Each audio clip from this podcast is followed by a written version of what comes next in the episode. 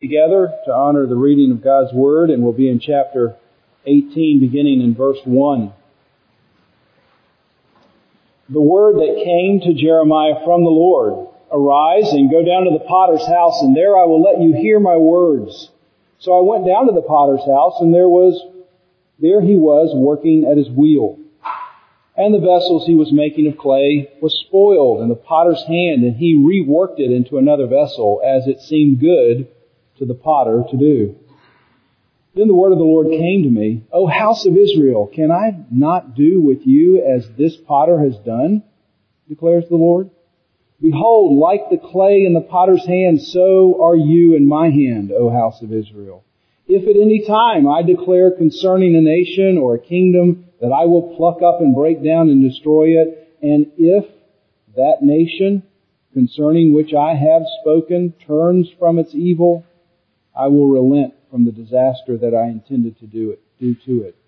And if at any time I declare concerning a nation or a kingdom that I will build and plant it, and if it does, does evil in my sight, not listening to my voice, then I will relent of the good that I had intended to do it. Now therefore say to the men of Judah and to the inhabitants of Jerusalem, Thus says the Lord, Behold, I am shaping disaster against you and devising a plan against you. Return, every one from his evil way, and amend your ways and your deeds. But they said, This is in vain. We will follow our own plans. And will every one act according to the stubbornness of his evil heart? Chapter 19, 1 through 3. Thus says the Lord, go buy a potter's earthenware flask and take some of the elders of the people and some of the elders of the priest and go out to the valley of the son of Hinnom at the entry of the potsherd gate and proclaim there the words that I tell you. You shall say, Hear the word of the Lord, O kings of Judah and inhabitants of Jerusalem. Thus says the Lord of hosts, the God of Israel, Behold, I am bringing such a disaster upon this place that the ears of everyone who hears of it will tingle. Verse 10 and 11. Then you shall go, then you shall break the flask in the sight of the men who go with you, and shall say to them, Thus says the Lord of hosts, so will I break this people and this city as one breaks a potter's vessel, so that it can never be mended. Men shall bury in Topheth because there will be no place else to bury. God's word through the prophet Jeremiah. You read through the book of Jeremiah with a discerning eye, you see we're on chapter 18. You might want to go with the first and second grade, the kindergarten and first graders one, one week. Most of us have been in the exact same place as Jeremiah was. Jeremiah went down to a potter's house and he watched a potter take a lump of clay and form it into a pot. And, and, I'm sure your experience isn't very much different than mine where you've gone to some kind of craft show or some place that they're trying to tell you how they used to do things way back in the day. And there's somebody there, you know, kicking the stone wheel with his foot and another wheel is corresponding to that, and they put this clay on the stone, and the potter takes some some water and he puts his hands on the clay, and it just seems like magic. He he presses into the clay and just like it just grows out of the the stone this beautiful pot. And, and I remember just being mesmerized by that. It just seemed so fantastic how this potter not doing anything that I could see very much, just could somehow raise to life this lumpy piece of clay. But on this particular day, Jeremiah must have been watching a potter who was frustrated with clay. Because every time he tried to form something up, it just didn't work, whether the clay was defective or what was the problem. Maybe Jeremiah couldn't see, but he could see that there was a problem. And every time the potter would try to form the clay into a certain way, just as the potter wanted it to happen, the clay was resistant in some way and he'd have to smash the clay back down into another lump and then try again. And as the, the potter was forming the pot, the preacher, Jeremiah, was, was forming a sermon. He could see that God had led him down to this particular place for a message that he needed to send to his people through Jeremiah. And this sermon takes shape over chapters 18 and 19. And there are several lessons that we can draw out of the sermon. I want to mention two or three and the applications that go along with those. The very first thing that we see from Jeremiah's sermon, and perhaps the most important thing about the sermon, is Jeremiah's insistence on the sovereignty of God. Sovereignty may be another way of saying the same thing, the supreme authority of God. Jer- Jeremiah wants to make sure at the very outset of his sermon, before anything else gets said, that his congregation understands that God is completely in control. He's completely sovereign over all things. And in verse 6, we see as one of the greatest rhetorical questions of the Bible. O house of Israel, can I not do with you as this potter has done, declares the Lord? It's, it's a question that doesn't need an answer. Of course, uh, the potter has supreme authority over the clay, just as God has supreme authority over his creation, namely Judah. God as the creator is free to do with whatever he wants to do with his creation.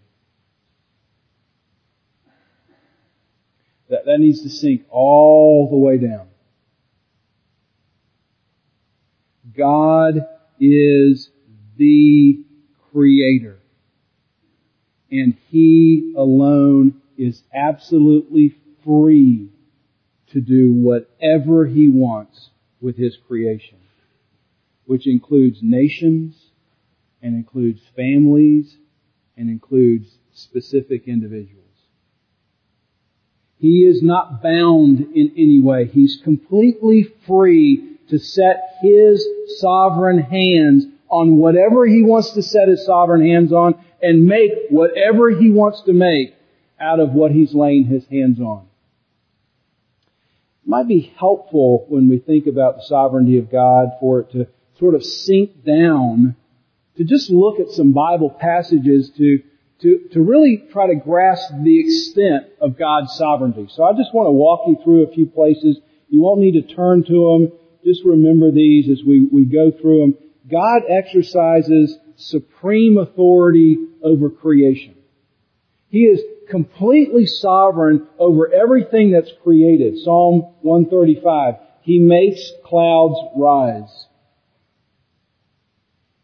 Have you ever sat at the beach and you watch cloud formations? He's making that happen. He sends lightning with rain. He brings out the wind from the storehouse.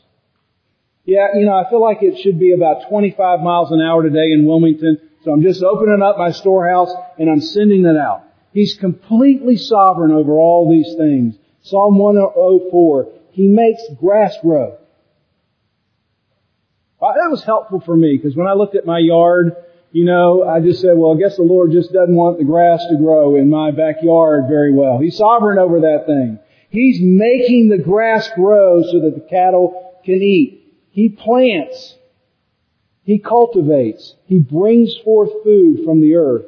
Matthew 26, 26. Look at the birds of the air. They do not sow or reap or store away in barns, and yet, how, how is it they feed themselves? Jesus says, the Heavenly Father feeds the birds. God's supremely authoritative over all of creation. God exercises supreme authority over all nations. Job 12, He makes nations great. He destroys nations. He enlarges nations. He disperses nations. Acts 17, from one man he made every nation of men, and he alone determines the set times for them and the exact places where they should live. God is supremely authoritative over our days. Psalm 139, all the days ordained for me were written in your book before one of them came into being. Before any one day appeared on the screen for you in human history. He's already ordained all of them in advance. Jeremiah 1-5. Jeremiah knows this. Before I formed you in the womb, I knew you. Before you were born, I set you apart. God exercises supreme authority over things that seem to be random. Proverbs 16. The lot is cast into the lap, but its every decision is from the Lord. You, you see how the Bible is just piling up these places where you just can't get away from God being sovereign over all things. And finally, God exercises supreme authority over salvation. God exercises supreme authority or sovereignty over your own salvation. James 1:18. God chose to give us birth through the word of truth. John 1:12 Yet to all who receive him, to those who believe in his name, he gave the right to become children of God. Children born not of natural descent. Children born not of a human decision or a husband's will, but children born from God. And then I love how Paul states it in 1 Corinthians 1. It is because of God that you are in Jesus. I mean, that's as simple as it gets. Why is it that you are in Jesus? It's because of God. It's not because of you. It's not because of other people. It's really just because of God. And then that's why Paul concludes in 1 Corinthians, therefore, if anyone wants to boast, boast in what? What does he say? Boast in the Lord. All boasting comes back to God because He's completely sovereign.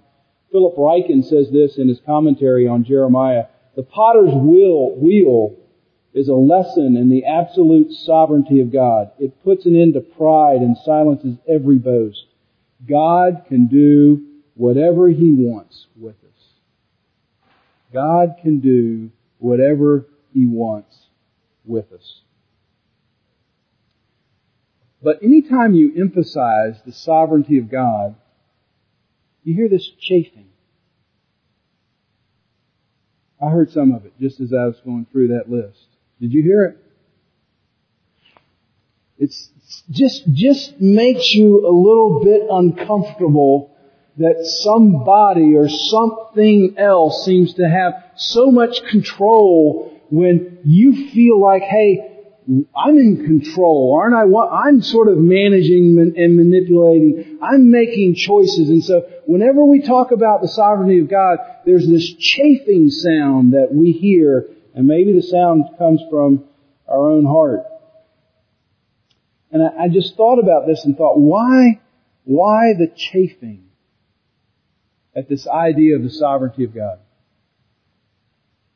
You know, in China, if you've been watching any part of the Olympics or the build up to the Olympics, what's been one of the main concerns prior to the actual, the Olympic Games? Air quality.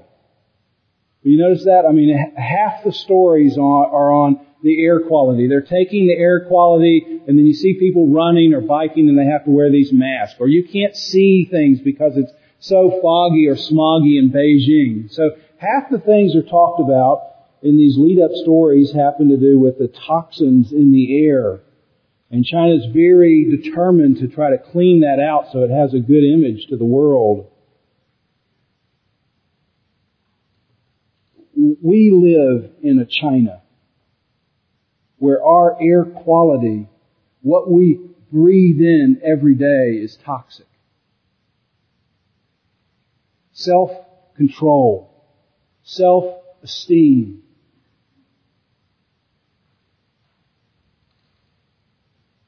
self-determination, self-sufficiency, self-exaltation. All these things are in the air that we breathe. Every billboard you go by, every magazine rack you see, every commercial, every uh, clothing store that you find yourself in, every infomercial, everything is revolving around you looking at you and examining you and trying to get a better you out of you. It's all self-centered. We, we are sucking up this air and we just aren't aware of how toxic it is until we get to the sovereignty of God. And that's what creates this chafing, I think. This, all this self-examination clouds our mind into thinking that as the clay, we should be able to make certain demands of the potter. I mean, if you've ever felt that way, then your mind has gotten clouded by you being too important. If you've ever felt like you were on the wheel and you just like to say, this is what I'd like to see happen here, and this of course, well that would look good, and it's as foolish as a clay looking up to the potter and saying, I know what I should become. We, we live in this toxic air of self-centeredness that when we come across the Bible, who opens up to reality of the sovereignty of God, it feels like a, a chafing. We get a little tight around the collar about that. Which I think is why Isaiah is really right on target. And this quote is on the front of your bulletin. It comes from Isaiah 26. And he, he says this. He's using this very same illustration as Jeremiah is, and he says this he says this to his congregation, you're turning things upside down. What you think is right is upside down. It's as if the potter, it's as as is the potter were thought to be like the clay. The potter's nothing like the clay. Shall what is formed say to him who formed it, He didn't make me? Can the pot say of the potter, he doesn't know anything. I mean, it's kind of laughable. You, you, I, think some, somewhere there's laughter in Isaiah as he's using this. Is, is it possible that the pot can look at the potter and say, well, you didn't make me? You don't, you don't know what you're doing up there. Isaiah and Jeremiah are telling their congregations, you're upside down all of your thinking, it doesn't, it's not just a little off, it's upside down. Which, is, which makes perfect sense when you encounter Jesus in the New Testament. Because almost at every level when you encounter Jesus, you, you would say, well this is the way it should be, and then He comes into the picture and says, well no, you're upside down. Luke chapter 9. Whoever wants to save his life, I'm volunteering. Love to save my life. How do I do that? Take care of myself. Yeah, alright. Eat right. Alright. Now, if you would like to save your life, what does the, what does the scripture say? You gotta lose it. Well, that's upside down. That's not at all what the culture would tell me. That's not at all what I would naturally think. If anyone wants to be first, anybody looking for first? I'm volunteering. How would you be first in the kingdom of God? If you'd like to be last. Uh, well, didn't see that hand, did you? Whoever wants to become great. I mean, in our culture, who doesn't want to become great? And Jesus comes in and, I, and says, I can show you exactly how to be great. Oh, everybody's clamoring for the answer until, what does he say? You've got to become a slave of everyone. It's completely upside down. I mean, is there anyone here pursuing real greatness by trying all they can with all of their heart to become the slave of everyone they see? And poor Peter. I love Peter because he's, he would think so much like I would think.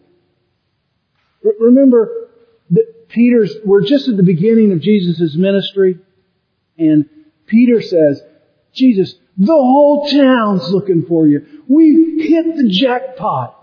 This has gotta be it. Let's go back. Hurry up. And what does Jesus say?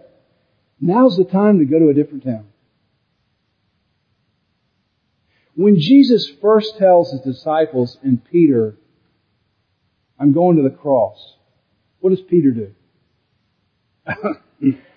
uh, Potter, let's come over here. Clay needs to give you some information. And the clay says, uh, we're not going that way. And what does Jesus say to Peter? Get behind me, Satan. Peter is with Jesus in the Garden of Gethsemane. The soldiers are coming for Jesus, and what does Peter do? He pulls out the sword, and he's not a good aim, I guess. He misses the guy's, you know, veins or something. He just gets the guy's ear. And what does Jesus say? Charge on, Peter. Put away your sword. I mean, can't you hear in all of those places Peter, of Jesus saying to Peter, Peter, you're upside down. Your, your very natural instinct, your natural impulse should tell you that you're just going in the wrong direction which I think should be very helpful for us. As you get into conversations, as you think about just direction in your own life, at least your natural instinct could be as upside down as what God would want. And what's the most counterintuitive or upside down symbol on the entire planet? I mean, what is the very last thing you would expect from God?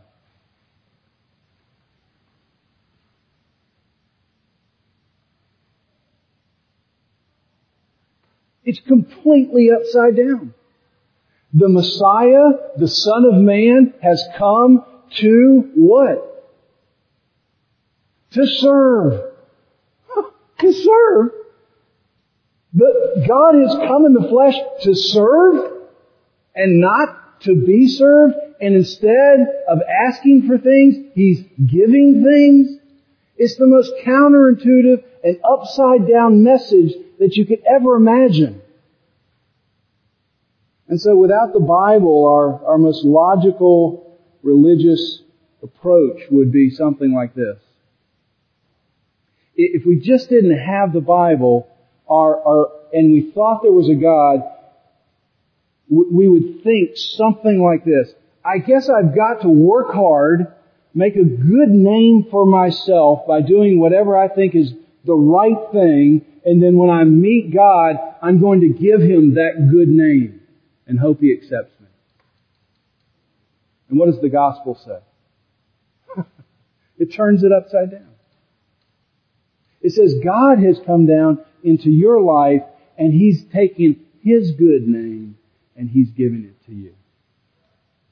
He is not asking for your name because it's not good enough. He's coming down to you and saying, I'm giving you my name. The most logical approach for us is to say, I obey, therefore I'm accepted. I'm doing the right things, so God must accept me. And what does the gospel say? The gospel says, you're accepted. Huh? Without obeying? That's right. You're accepted. Just as you are.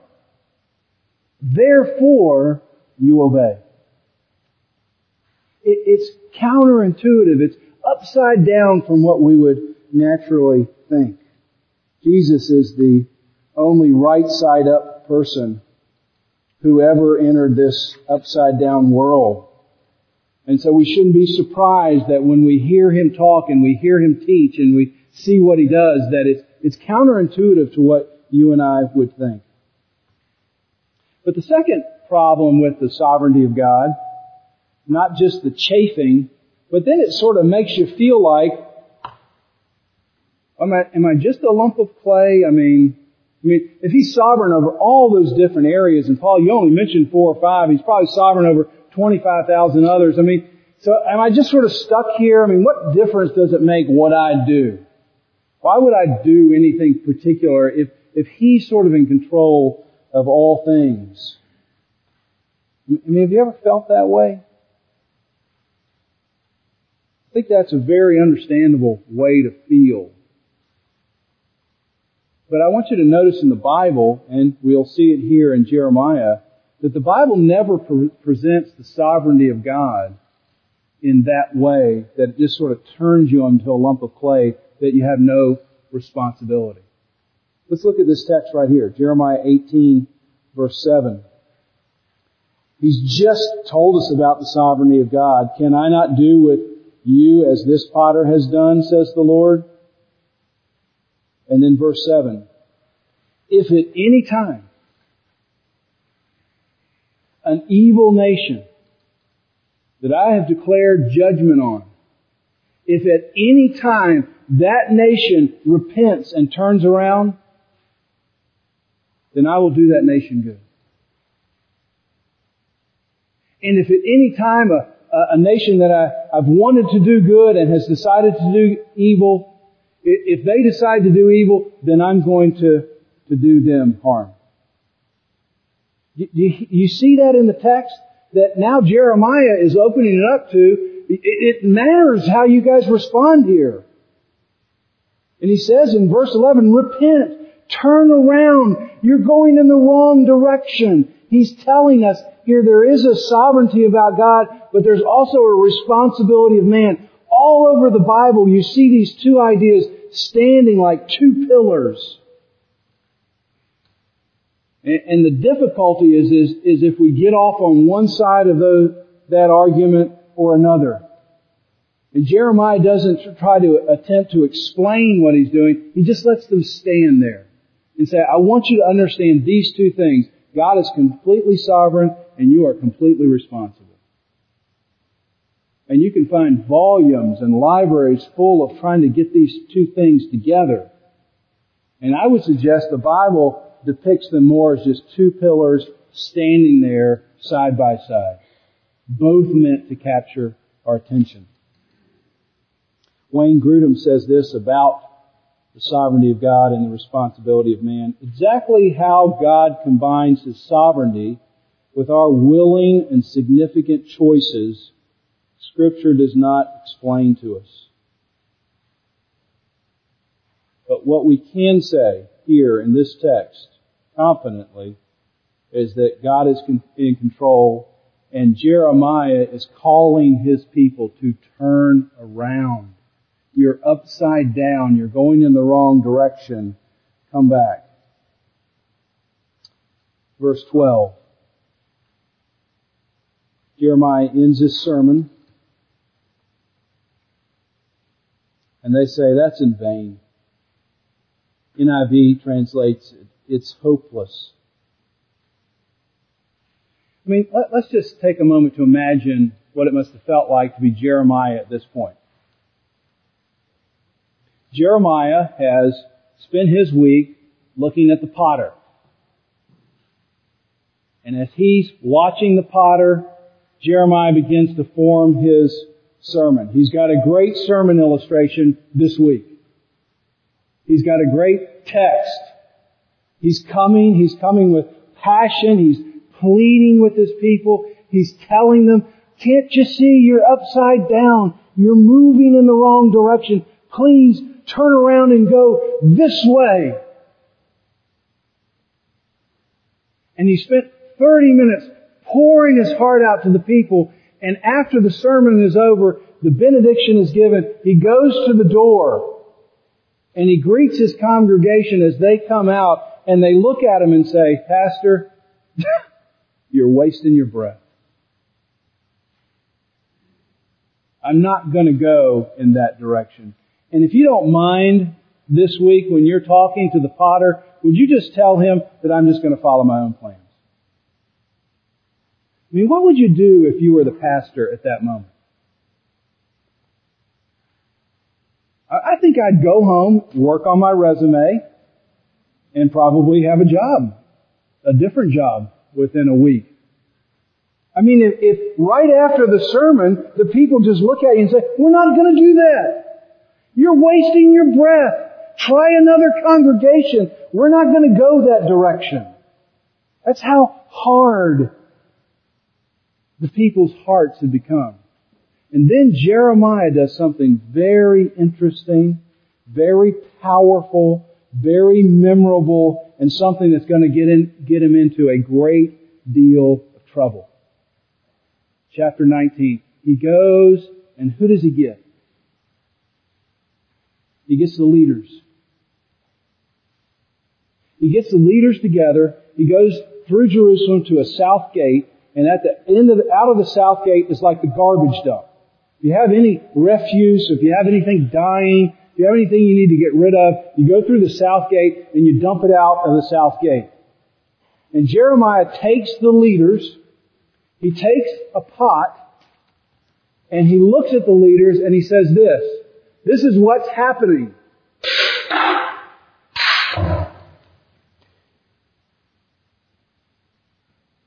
No one forgot the sermon illustration.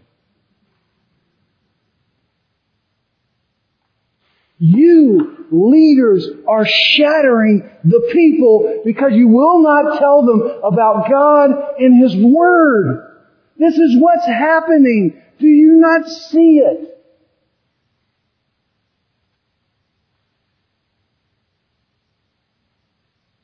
If you're an elder, if you're a, a ministry leader, if you're a dad, you have great responsibility for those that you lead. You have a greater responsibility than the other people that aren't in that category.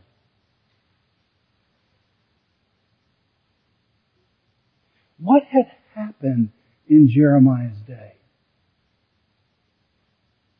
The people had forgotten the Word of God. They, in fact, they'd lost the Word of God. And this may be hard to believe, but people were coming to church and there wasn't any reading of the Word. Can you imagine being in church like that? They didn't even read the Word. They just went through the exercises, but nobody was getting anything from the Word. And the people began to drift. They, they begin to get clouded in their mind thinking, well, I'm kind of sovereign. I need some choices. I need some, some power of my own. And Jeremiah is taking the leaders and saying, you're going to be held responsible for this.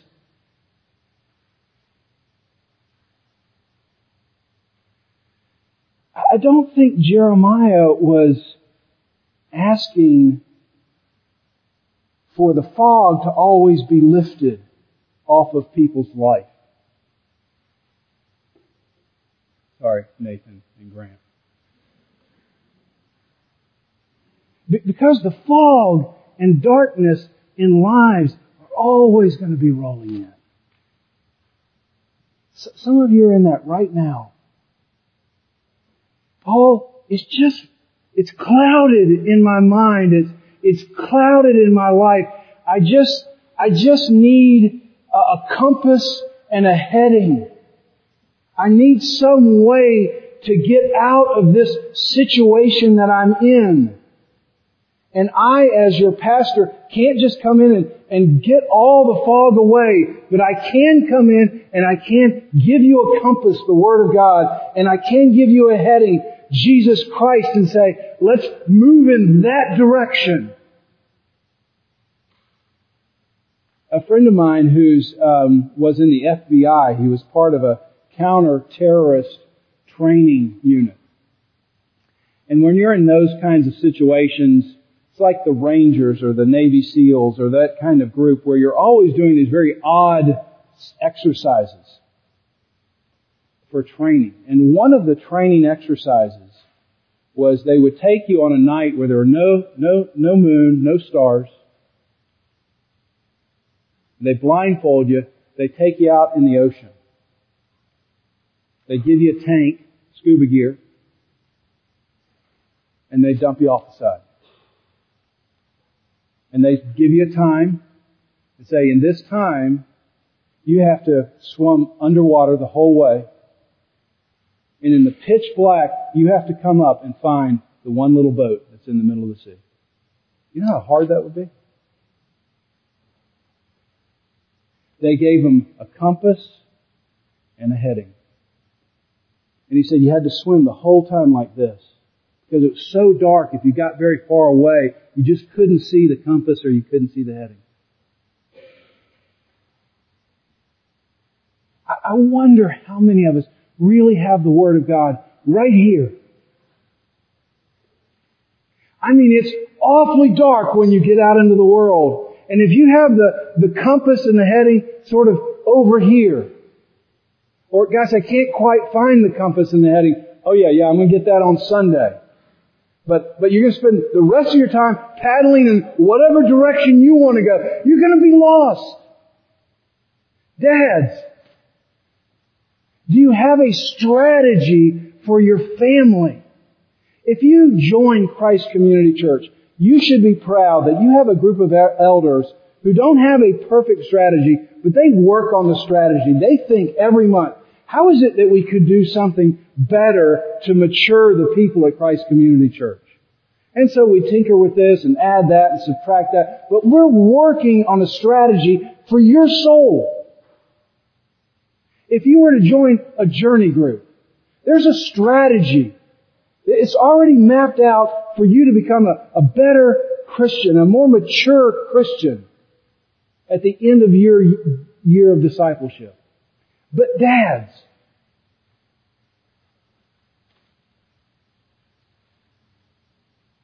do you have a strategy? I mean, when your kids walk out of your house, whether they're six or seven and they're going to school, or whether they're 18 and they're going to college, do you have a strategy? Because when they get out, no matter what the age is, it's going to be awfully dark sometimes. It's going to be awfully clouded, and you're not going to be able to come in and just erase the darkness and the clouds. But have you given them a compass? Have you given them a heading to say, when it gets dark and it just doesn't look like you know where to go, just keep the Word of God right in front. And keep Jesus preeminent. Just please keep moving in that direction. If you think your children are somehow just going to learn it on their own, oh, how mistaken. They're going to be attracted by every other false light there is in the world. Do you know your strategy, Dad? Does your wife know the strategy? Do your kids, if they're old enough, do they understand this is the strategy? This is how we're doing it. It's not a one size fits all strategy. But there's a strategy that fits your family. Because you do not want to be this person. Where God takes you aside and says, look what you're doing. Your family is crumbling. Your church is crumbling. Your nation is crumbling because you will not teach them the compass and you will not show them a heading.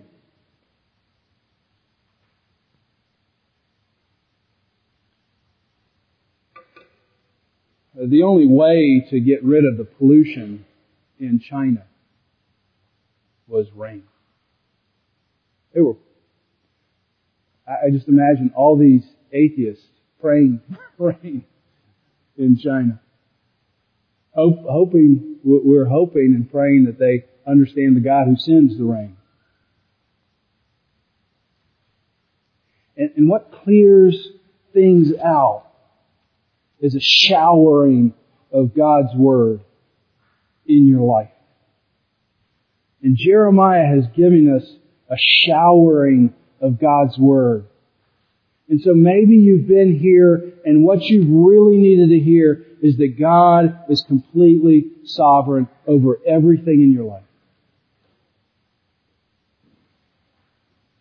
Maybe you've been here and you've seen Jeremiah take the hammer and break the potted clay and you're saying to yourself from God's Word, oh, I don't want to be that way for my church, my ministry, my family.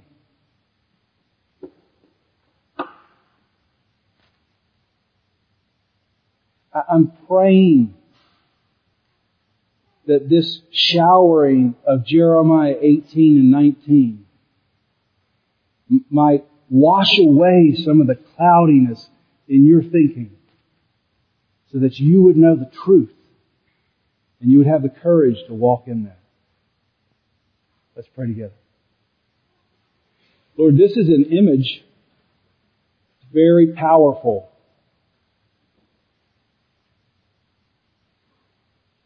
It got Jeremiah into trouble, got him thrown into prison. Because the, the people didn't want to go in your direction. All of us have a hardness of heart in some place that needs your hammer. And oh, how it's going to hurt at that first blow. But I, pray before we, uh, we get too hard, our whole lives get too self-absorbed, that in your mercy, on the pastor, on the elders, on the fathers, on the ministry leaders, and on everyone here that you would come down like a hammer. Oh, please in your mercy. And, and break down those things that are self-exalting and build up something that is God exalting in our lives. Lord, you have given so much of yourself to us. You, you've richly supplied your word to us. You've given us responsibility to shepherd some very important things. I pray now as we take a, an offering that we recognize that all things are really in your hands and we're not giving something to you, we're, we're giving it back to you. A token of our understanding that you own it all. Help us to be people who live without titles and claim to cars and homes and bank accounts, but understand that your name is imprinted over ours. May your word rain down in our hearts this morning. In Christ's name we pray. Amen.